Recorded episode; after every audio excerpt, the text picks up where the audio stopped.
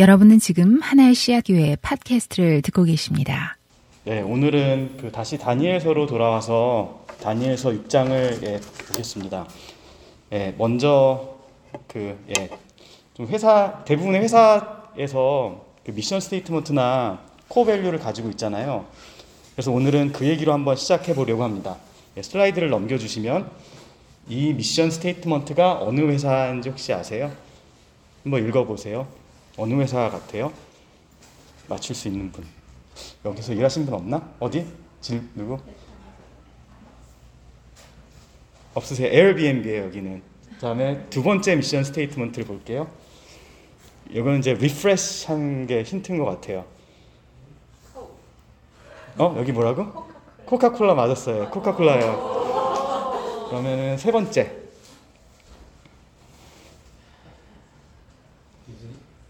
어 디즈니 맞았어요.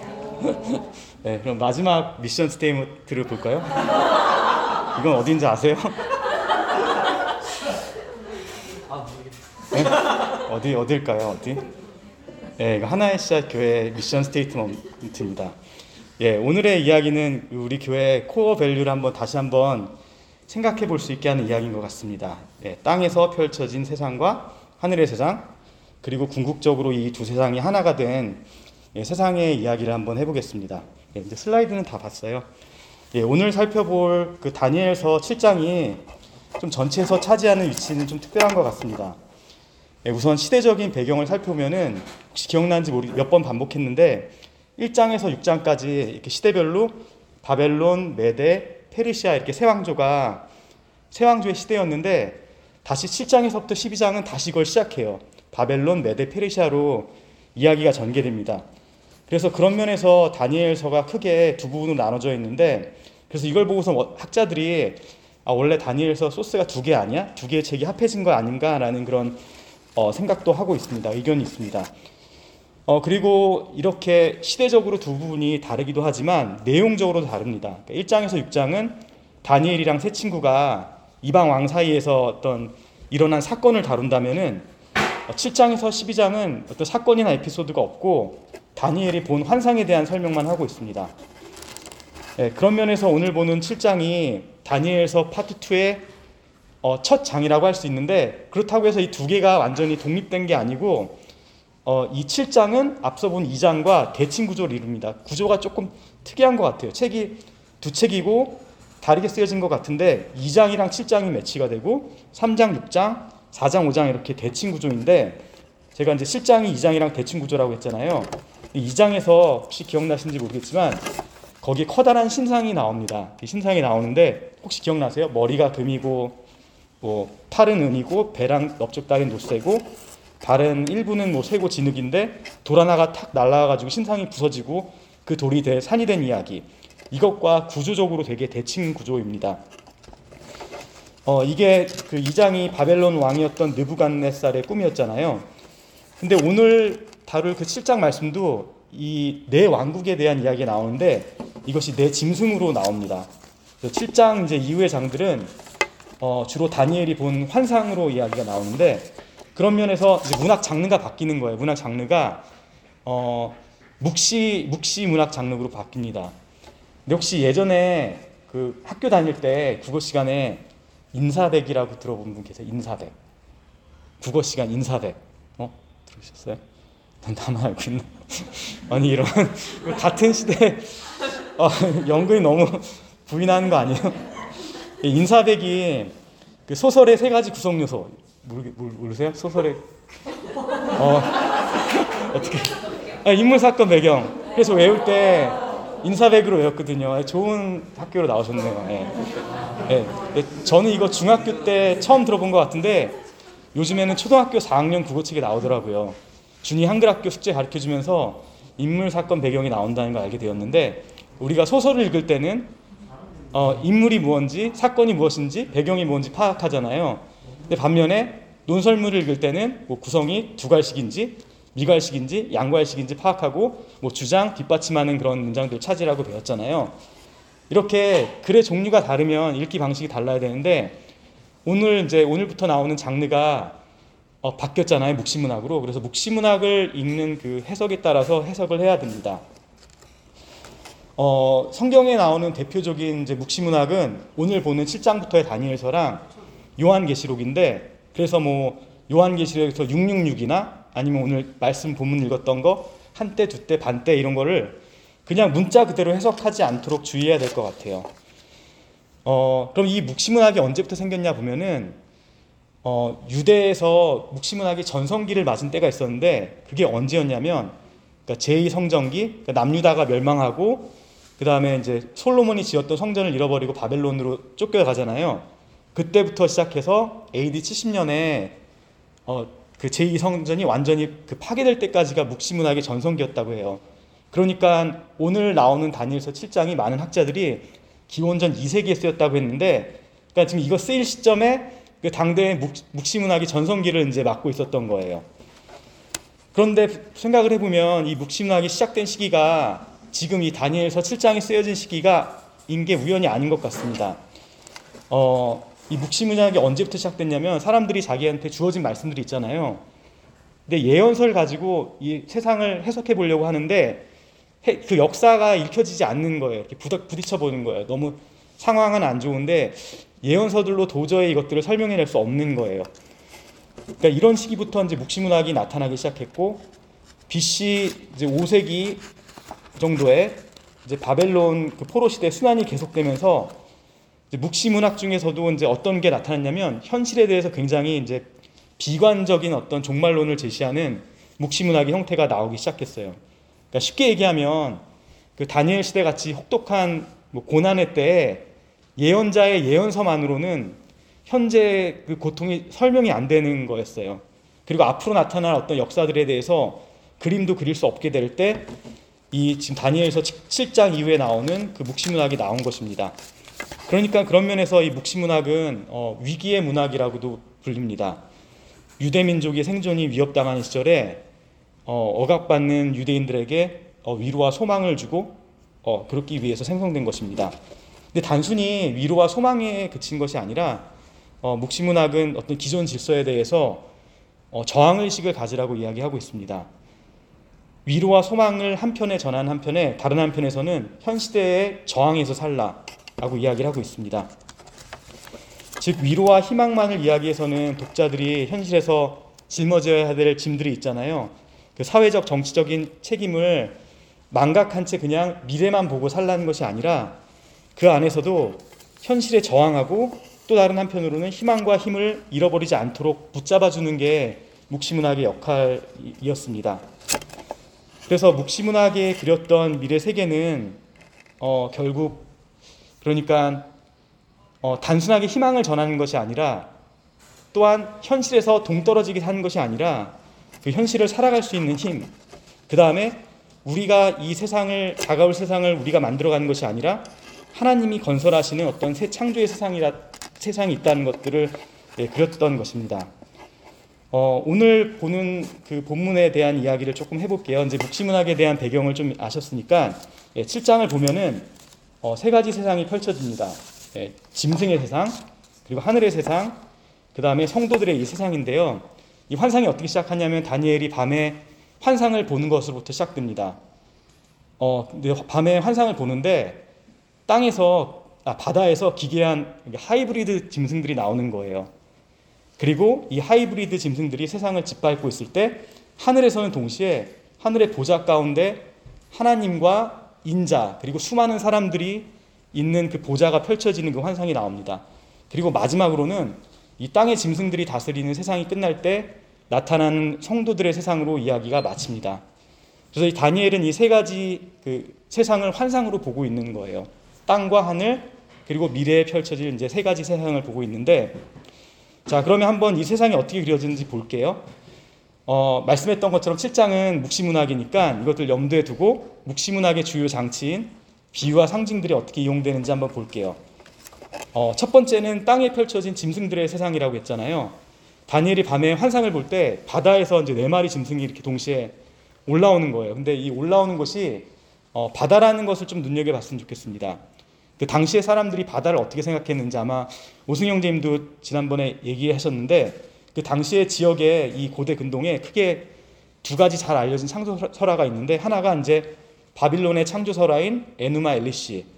어, 여기에 신은 누구냐면 마둑이에요. 마둑. 많이 들어보셨죠? 마둑이 창조의 신이고 마둑이 싸우는 악의 악을 대표한 신이 티아마트인데 이들이 이제 싸움을 통해서 어, 세상과 인간이 탄생되는 이야기가 진행되는데 이때 악을 상징하는 티아마타는 말 그대로 더씨 바다라는 뜻이래요. 그러니까 바다 하면 어떤 인상을 받았는지 좀 알 수 있겠죠. 그 다음에 이제 두 번째가 두 번째 또 다른 어, 영향을 준 창조설화가 가나안 창조설화인데 여기에 이제 바알과 어, 얌이 나옵니다. 바알이 창조의 신이고 얌은 창조의 신에 대드는 악인데 역시 얌의 이름 또한 아까 그 티아마트처럼 바다입니다. 그럼 이쯤 되면 당시 사람들이 어, 바다에서 내 짐승이 올라왔어? 라고 했을 때 그 바다에 대한 생각이 어땠는지 그리고 여기서 올라온 짐승들이 어땠는지 예, 짐작이 가죠. 그러니까 고대 근동에서는 바다를 어, 창조자의 반기를 든 악으로 그려집니다. 성경에서도 이런 것들이 나타나는데 창세기 1장 보면은 제일 처음에 아무것도 없었을 때 하나님의 영이 어, 물 위로, 물을 바다로 해석할 수 있을 것 같아요. 물 위로 운행하시다가 세상을 창조한 것으로 그려지고 그다음 예수님께서 바다를 잠잠하게 하신 것들 있잖아요. 이런 것들을 보면은 어, 좀 재밌는 것 같아요. 해석을 해보는 게 재밌는 것 같아요. 어쨌든 7장에서는 바다에서 나온 그 네 짐승에 대한 이야기가 있는데 이들은 이 배경을 볼 때 짐작할 수 있는 것은 어떤 창조의 질서와 하나님에 대항하는 존재인 것을 알 수 있습니다.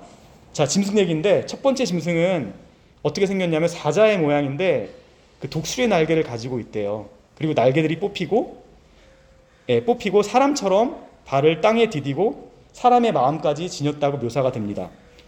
두 번째 짐승은 곰과 같은 모습이었는데 뒷발로 서서 갈빗대 세 개를 물고 있는 모습으로 그려지고 그다음 세 번째는 또 하이브리드 짐승이 나오는데 표범 같은데 등에는 새의 날개가 네 개가 있고 머리도 네 개가 있고 굉장히 권위 있는 모습으로 그려지고 마지막으로 네 번째 나오는 짐승이 특히 다니엘의 마음을 심란하게 했는데 이 짐승은 앞에 짐승 그래도 어떤 세상에 있는 동물과 연결이 되잖아요. 뭐 사자, 표범, 곰 이렇게 되는데 이 짐승은 어떤 그 존재라고 묘사되지 않고 새로 된 이빨이랑 그것으로 그 새로 된 이빨을 먹이를 잡고 그 다음에 먹고 남은 거는 짓밟아 버릴 정도로 굉장히 잔인한 동물로 그려지고 있어요. 그래서 이 근데 이 이렇게 잔인한 것을 넘어서 굉장히 섬뜩하게 묘사가 되는 부분이 말씀해 보시면 있는데 이 네 번째 짐승이 뿔을 열 개나 달고 있고 그 중에 작은 뿔 하나가 그 세 개의 뿔을 이미 있는 세 개의 뿔을 밀어내면서 나오고 그리고 이 또 뿔 안에 어, 사람의 눈 같은 것이 있고 눈이 있고 그다음 입이 있어서 그 입으로는 거만하게 하나님을 예, 욕하는 것으로 이렇게 묘사하고 있습니다. 이걸 좀 상, 상해 보면 조금 끔찍하지 않으세요? 그러니까 제가 기억나는 가장 무서운 꿈이 있는데 어렸을 때 꿨던 귀신 꿈인데 어렸을 때 다들 그 페이스를 지나잖아요. 근데 어느 순간 되면은 이제 꿈이 아 이건 꿈이야라는 거를 꿈속에서도 깨닫게 되잖아요. 그래서 좋은 꿈이 있으면은 조금 더 자야지 이렇게 즐기기도 하고 나쁜 꿈이 있으면은 아 꿈이야 눈을 떠야지 이렇게 생각하잖아요. 근데 저도 이제 그 시기가 초등학교 언젠가 있었던 것 같아요. 그래서 근데 또 이제 귀신 꿈을 꾼 거예요. 꿔가지고 아 이거는 꿈이야 눈을 떠야지라고 해서 되게 힘들게 힘들게 눈을 딱 떠서 천장을 바라보고 있는데 천장에서 그 귀신이 있는 거예요. 있어서 저한테 확 내려온 거예요. 그게 제가 꿨, 근데 그게 꿈속에 또 꿈이었던 거예요. 그게 제가 제일 꿨던 꿈 중에 제일 무서운 꿈이었는데, 근데 이 다니엘서 꿈을 좀 상상해 보면 정말 무서웠던, 무서웠을 것 같아요. 다니엘이 정말 이 꿈을 듣고 굉장히 심란해 하는데, 단지 나오는 동물들이 어, 무섭기 때문일 수도 있지만, 다니엘을 좀 더 심란하게 했던 건 도대체 이게 무슨 뜻일까? 그런 생각 때문에 더 마음이 심란했던 것 같아요. 어, 이 첫 번째 세상이 짐승의 세상이라고 했잖아요. 근데 이 꿈의 특징을 보면은 제가 잠깐 설명해 드렸지만 우선 짐승의 세상이라는 거예요. 그러니까 짐승이 세상을 다스리고 있다는 거예요. 그리고 또 하나는 그 두 번째 나온 두 번째였나? 두 번째 나오는 곰을 제외하고는 다 하이브리드 동물로 나와요. 어떻게 당시 이걸 생각했는지 모르겠지만 다 하이브리드예요. 독수리와 그러니까 사자와 독수리 하이브리드. 그다음 날개 달린 표범 이것도 하이브리드죠. 그다음 마지막 짐승은 약간 하이브리드 아니면 사이보그 같은 짐승이에요. 금속의 금속의 이빨을 가지고 거기에 눈과 입이 달려 있는 그 짐승으로 나오는데, 그러니까 이런 그림은 여러모로 어떤 창조 세계의 질서에 반하는 그림인 것 같아요. 왜냐하면 창조 세계에서는 하나님이 인간에게 짐승이 아니라 인간에게 생육하고 번성하고 짐승을 돌보고 다스리라고 얘기하고 있는데 여기서 오히려 짐승이 인간을 다스리고 있고 그다음 하이브리드라는 점도 창조 세계와 반대인 것 같아요. 그 창세기의 창조 이야기 보면은 하나님께서 그 뭔가를 지으실 때 여러 번 말씀하신 게 그 종류대로 종류대로 이렇게 구분하여 만들었자 했잖아요. 그리고 신명기도 보면은 어떤 씨와 종들을 섞지 말라고 했는데 그런 면에서 이 하이브리드가 또 창조 질서에 맞지 않는 것을 상징해 주는 것 같아요. 어 그리고 이런 이 존재가 어떤 존재를 상징하는 것들이 창조 질서에 어긋난 것뿐만 아니라 이들의 모습도 굉장히 잔인하고 또 잔인한 제국으로 묘사가 되고 있어요.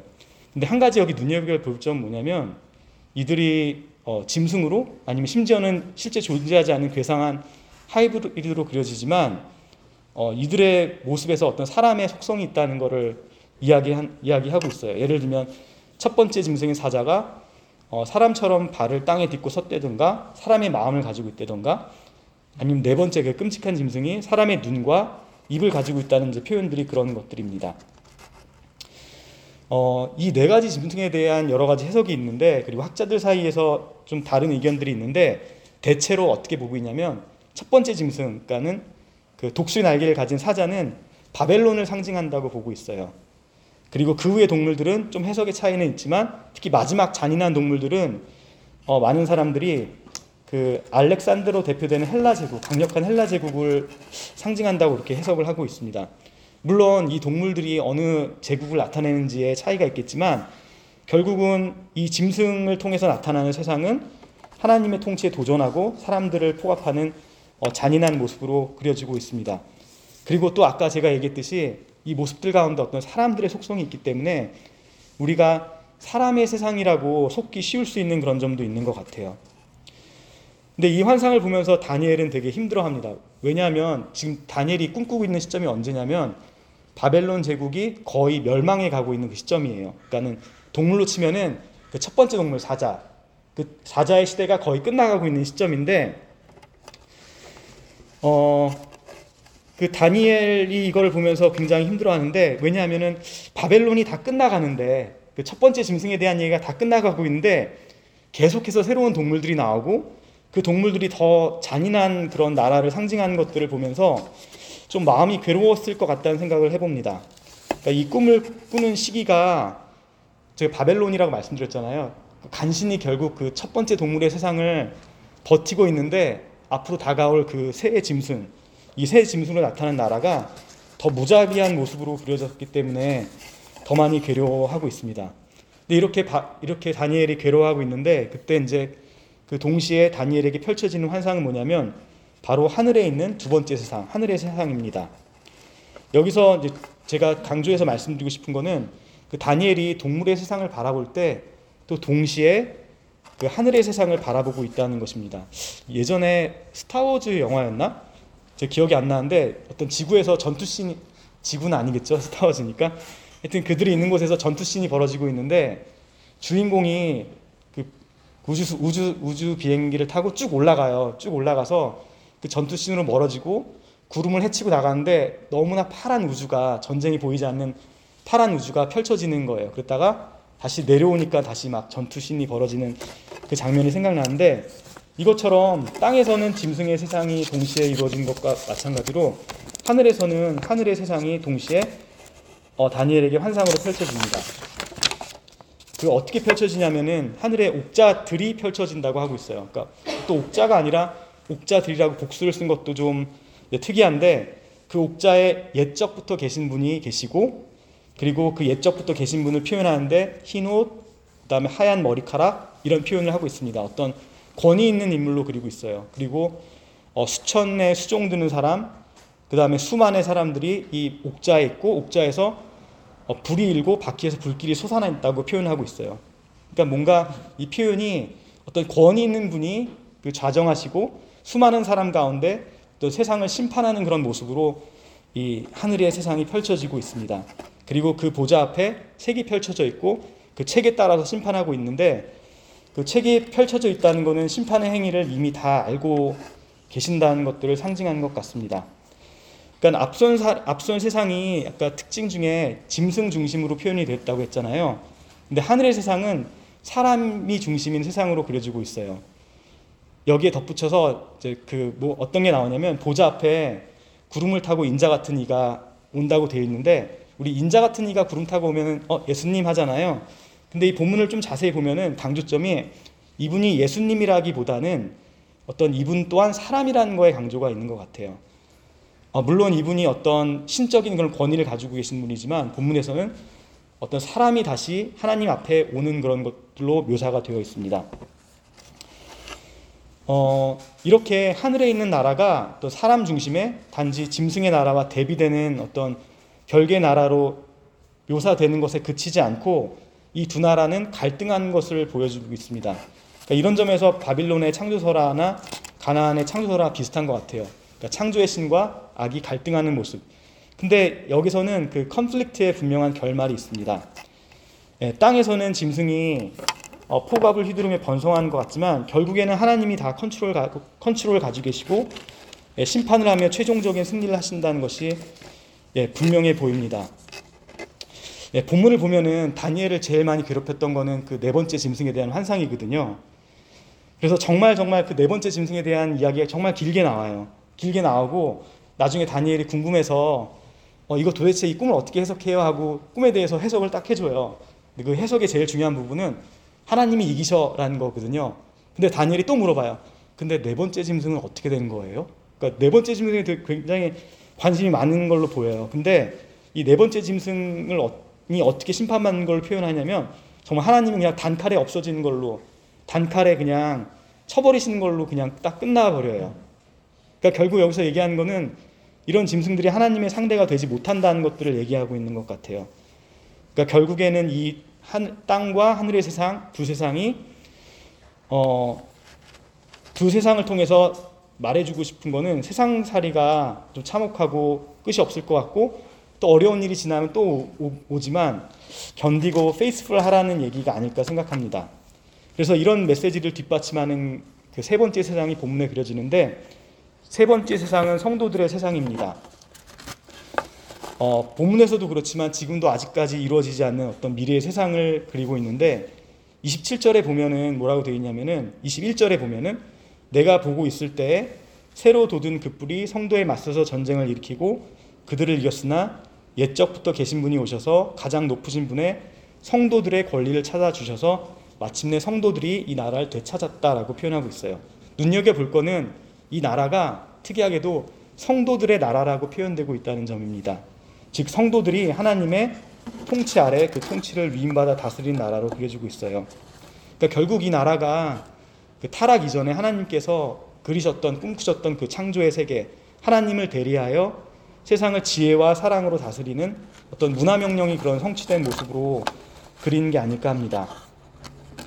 어, 이 본문들이 그리는 새 나라를 보면은 지상에는 짐승의 나라가 있고 하늘 차원에서 하늘의 나라가 공존하고 그리고 이 결국 그 공존과 심판을 통해서 성도들의 세상으로 나간 것들로 보여지고 있어요. 그리고 이, 이 그림을 예, 다니엘이 환상으로 보고 있는 거예요.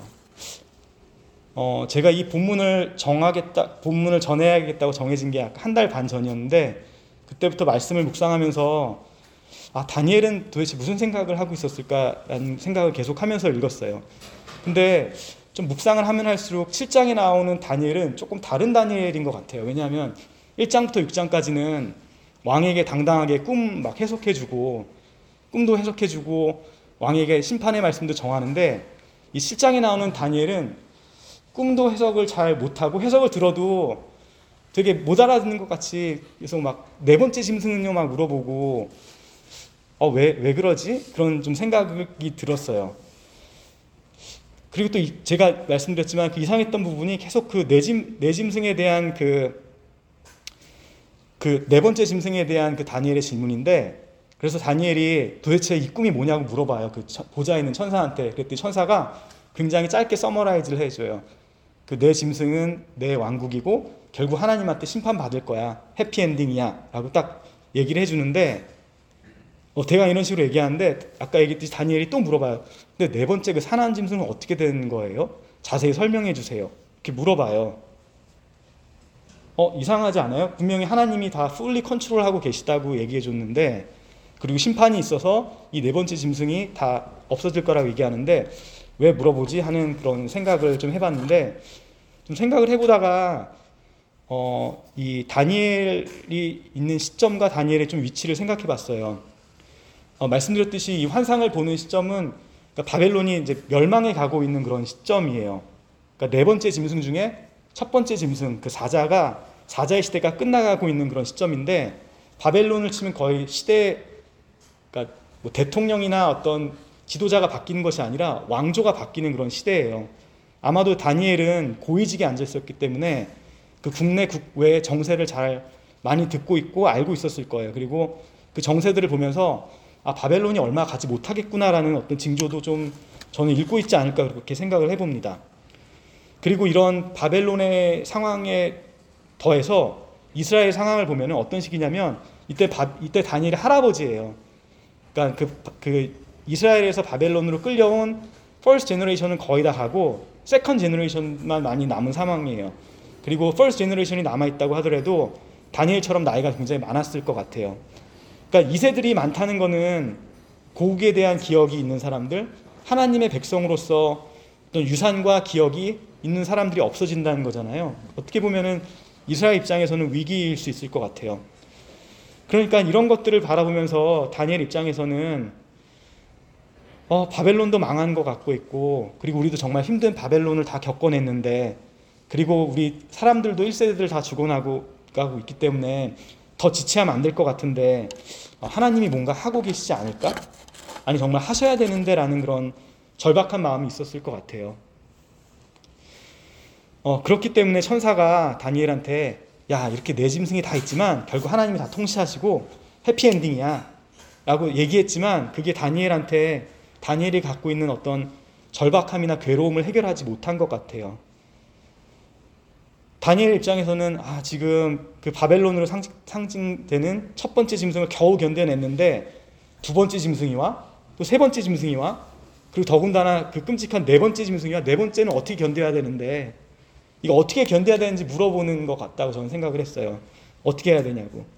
그러니까 이런 이렇게 보면은 다니엘은 단순히 꿈만 꾸는 사람이 아니고 어, 하나님 나라가 완성될 거지 라고 낙관만을 가진 사람은 아닌 것 같아요. 그래서 현실에서 손을 놓았던 사람은 아닌 것 같습니다. 그렇다고 해서 뭐 지금의 말처럼 어떤 소확행이나 일상의 바운더리에 이렇게 갇혀서 어, 그렇게 살았던 사람은 아닌 것 같아요. 그러니까 이런 다니엘을 전 묵상하면서 생각했던 것은 뭐였냐면 우리가 우리의 관심을 어떤 우리 안에 두거나 우리의 일상에 두거나 아니면은 단지 하나님 나라가 완성될 거야라고 이렇게 나이브하게 조금 더 거칠게 얘기하면 좀 이렇게 게으른 낙관론에서 벗어나서 하나님이 지금 이 시대에 무엇을 하고 계신지 하는 그런 마음으로 바라볼 필요가 있지 않나라는 생각을 했습니다. 물론 우리가 가정에서 직장에서 하는 일들이 중요하고 그 안에서 하나님의 뜻이 어, 땅에서도 이루어지는 것 같이 이루어지는 것이 중요하지만 우리가 좀 그런 시각을 넘어서 나를 넘어서 일상을 넘어서 이 모든 것들이 이루어지는 좀 틀에 관심을 가지면 좋겠다는 생각을 했습니다. 어, 나의 관심을 넘어서 일상을 넘어서 하나님이 지금 우리 시대에 어떤 일을 하고 계시는지 이런 것들을 어, 고민하고 다니엘과 같은 절박한 마음으로 하나님께 매달리고 기도할 때가 아닐까라는 그런 생각을 해봤어요. 그리고 동시에 이렇게 땅에서 이루어지고 있는 일들, 하나님이 하시는 일들을 보는 노력과 동시에 또 하늘의 세상을 동시에 보는 그런 시각이 필요하지 않을까 생각합니다. 어, 지금 보면은 우리가 열심히 다 살고 계시잖아요. 근데 또 사는 게 또 어떤 땐 재밌지만 되게 녹록치 않잖아요. 그러니까 이렇게 녹록치 않은 현실에서 또 어떤 사람에겐 소망이 없는 사람에게 또 어떤 사람은 그냥 허무한, 사는 게 허무한 사람들에게 험한 우리 세대에게 어, 또는 그것들을 극복하기 위해서 현실에서 이런저런 작은 재미를 찾아서 어, 다가올 어떤 엄청난 현실을 기대하고 있지 않은 사람들에게 오늘의 본문이 얘기해주고 있는 것은 짐승의 세상만이 아니라 하늘의 세상이 있고 그리고 하늘의 차원이 있고 그리고 다가올 세상을 상상해 보라고 얘기해 주는 것 같아요. 그래서 어 제가 얘기해 주고 싶은 전해 주고 싶은 말씀 중에 하나가 뭐냐면 우리가 하늘에 있는 어떤 세상에 눈을 두고 좀 살았으면 좋겠습니다. 어, 제가 지난번 말씀을 전할 때, 어, 이 시대를 지배하는 두려움이 공허함, 무의미함, 허무함인 것 같다고 말씀을 드렸어요. 어, 공감하시는지 모르겠는데, 결국은 우리들은 그런 어떤 무의미함, 허무함의 문제를 어, 해결하기 위해서 의식적이든 무의식적이든 애쓰고 살아가는 것 같아요. 왜냐하면 그렇지 않으면은 내 삶의 의미를 찾을 수가 없잖아요. 그래서 저는 우리가 인지하든지 아니면 그렇지 않든지 간에 이 무의미함과 허무함의 문제를 해결하려고 애쓰고 있다고 생각합니다. 그런데 우리가 이것들을 해결하는 그 배경을 한번 생각해 보면은 우리 사회 상황을 보면은 우리 사회에는 어떻게 소화해야 될지 모를 수많은 정보가 쏟아 부어져 있고 경쟁의 프레셔가 있습니다. 직장에서 당연히 있고 가정에서도 심지어는 자녀 교육에서도 있는 것 같아요. 정보를 놓치면 안 될 것 같고 경쟁에서 도태되면 안 될 것 같은 상황에서 우리가 이 무의미함과 허무함을 어, 극복하기 위해서 취하는 어떤 손쉬운 방법이 뭐냐면 제 생각에는 그냥 아주 열심히 혹은 적당히 열심히 사는 게 되게 쉬운 것 같아요. 그 해결 방법으로. 왜냐하면 열심히 아니면 적당히 열심히 살다 보면은 경쟁에서 도태되지 않고 또 거기서 또 잘 일하다 보면 그것이 주는 어떤 나름의 만족감이랑 의미가 있잖아요. 어, 근데 또 하나는 이런 것, 이런 행동을 취하는 것을 정당해 주는 게 어, 우리가 가지고 있는 어떤 하나님 나라의 신학이 아닐런지 좀 조심스럽게 주장을 해봅니다. 그러니까 특별히 하나님 나라의 미래성과 현재성 중에 우리가 많이 얘기하고 있는 here and now, 즉 현재성을 강조하다 보면은 어, 이렇게 우리가 지금 열심을 다하고 사는 것이 괜찮아, 맞아. 왜냐하면은 하나님 나라가 이 땅에서 이루어져야 되잖아. 라고 이렇게 정당화시켜 주는 것 같아요. 어, 이게 조금 오해가 있을 수 오해가 있을 수도 있는데 그래서 부연 설명을 하자면 이런 것 같아요.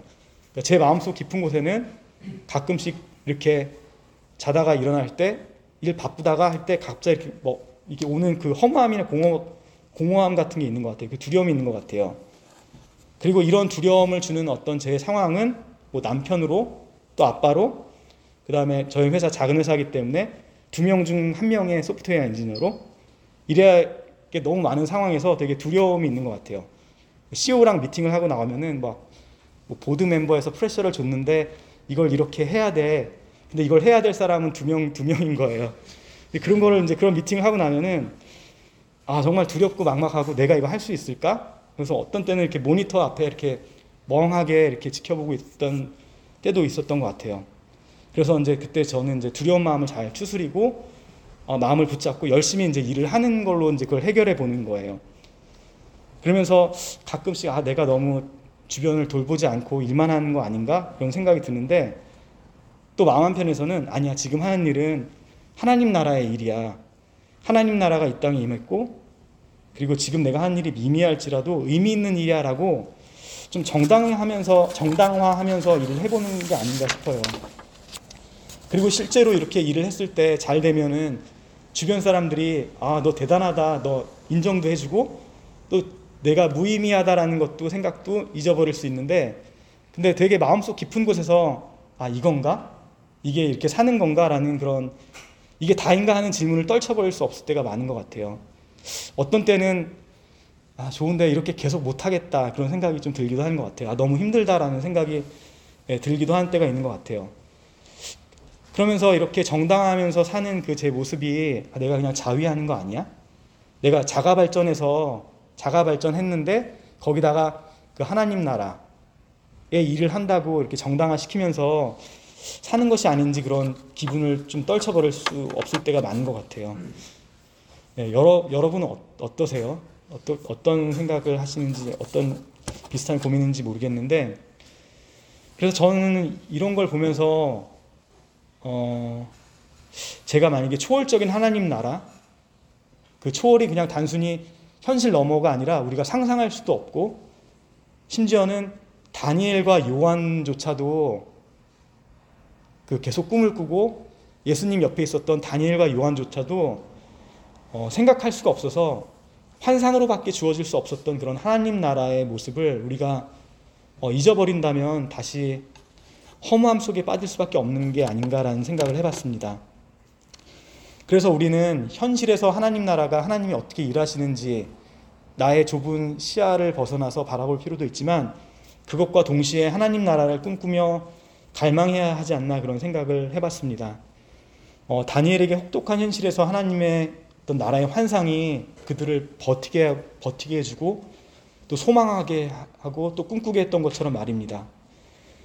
어, 마지막으로 말씀을 마치면서 그 묵상했던 또 하나는 예수님이 십자가 지시는 것들을 묵상해 봤는데 어, 십자가를 지고 가시는 예수님이 이 십자가를 통해서 하나님이 지금 이 땅에서 무언가 일을 하고 있다라는 것들을 알지 못했다면 그냥 십자가는 의미 없는 그냥 고통의 십자가가 아니었을까 그리고 그 무게를 예수님께서 어, 감당할 수 있으, 있으셨을까 그런 생각을 해봅니다. 그리고 또 다른 한편으로는 이 십자가를 통해서 하나님께서 어, 이루어내실 일들, 우리 상상을 상상할 수 없는 어떤 그 하나님께서 이루어지는 그 일들을 소망하고 갈망할 수 없었다면 어, 이 십자가가 그냥 참 숭고한 십자가일 수 있잖아요. 다른 사람들 위해서 대신 죽었다니까 있지만 그냥 실패한 십자가로 끝나고 마는 것 같아요.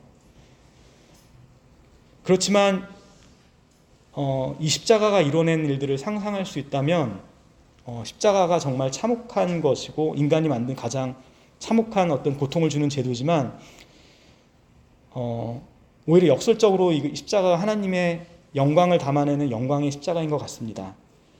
어, 십자가를 지시는 예수님이 세상에서는 가장 참혹하고 또 수치스러운 모습으로 십자가를 지셨지만 하나님이 이 땅에서 하고 계신 일들을 염두에 두고 그리고 우리의 상상을 뛰어넘는 완성된 것들을 보셨다면은 정말 영광의 십자가이고 그 십자가를 지신 것이 어, 영광의 무게를 지고 가신 것이 아닌가 그런 상상을 해봤어요.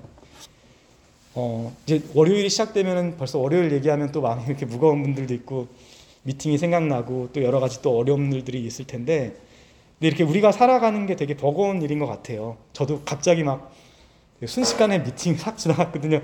얘기하면서 그리고 마음이 되게 무거워졌는데 근데 우리가 우리의 어려움에서 어, 좀 눈을 들어서 들어봤으면 좋겠어요. 들어서 어, 이 땅에서 하나님이 하고 계시는 일들이 뭔지를 좀 살필 수 있으면 좋겠어요. 그리고 또 하나님이 장차 이루어 주실 일들, 심지어는 우리가 상, 생각할 수도 없는 그런 상상하기 힘든 일들을 꿈꾸고 갈망했으면 좋겠습니다. 그럴 때 어, 우리의 저의 제 삶의 무게가 또 우리의 삶의 무게가 어떤 우리가 짊어져야 되는 고통의 무게가 아니라 어, 그것들을 통해서 영광 받으실 하나님이 우리에게 주시는 어, 영광의 무게가 아닐까 그런 생각을 해봤습니다. 그런 면에서 우리가 어, 하찮은 일, 어려운 일, 힘든 일을 살아가고 있는 것이 어떻게 보면은 정말 하나님의 그 영광의 무게를 안고 가는 그런 귀한 일이 될 수 있지 않을까 그런 생각을 해봤습니다.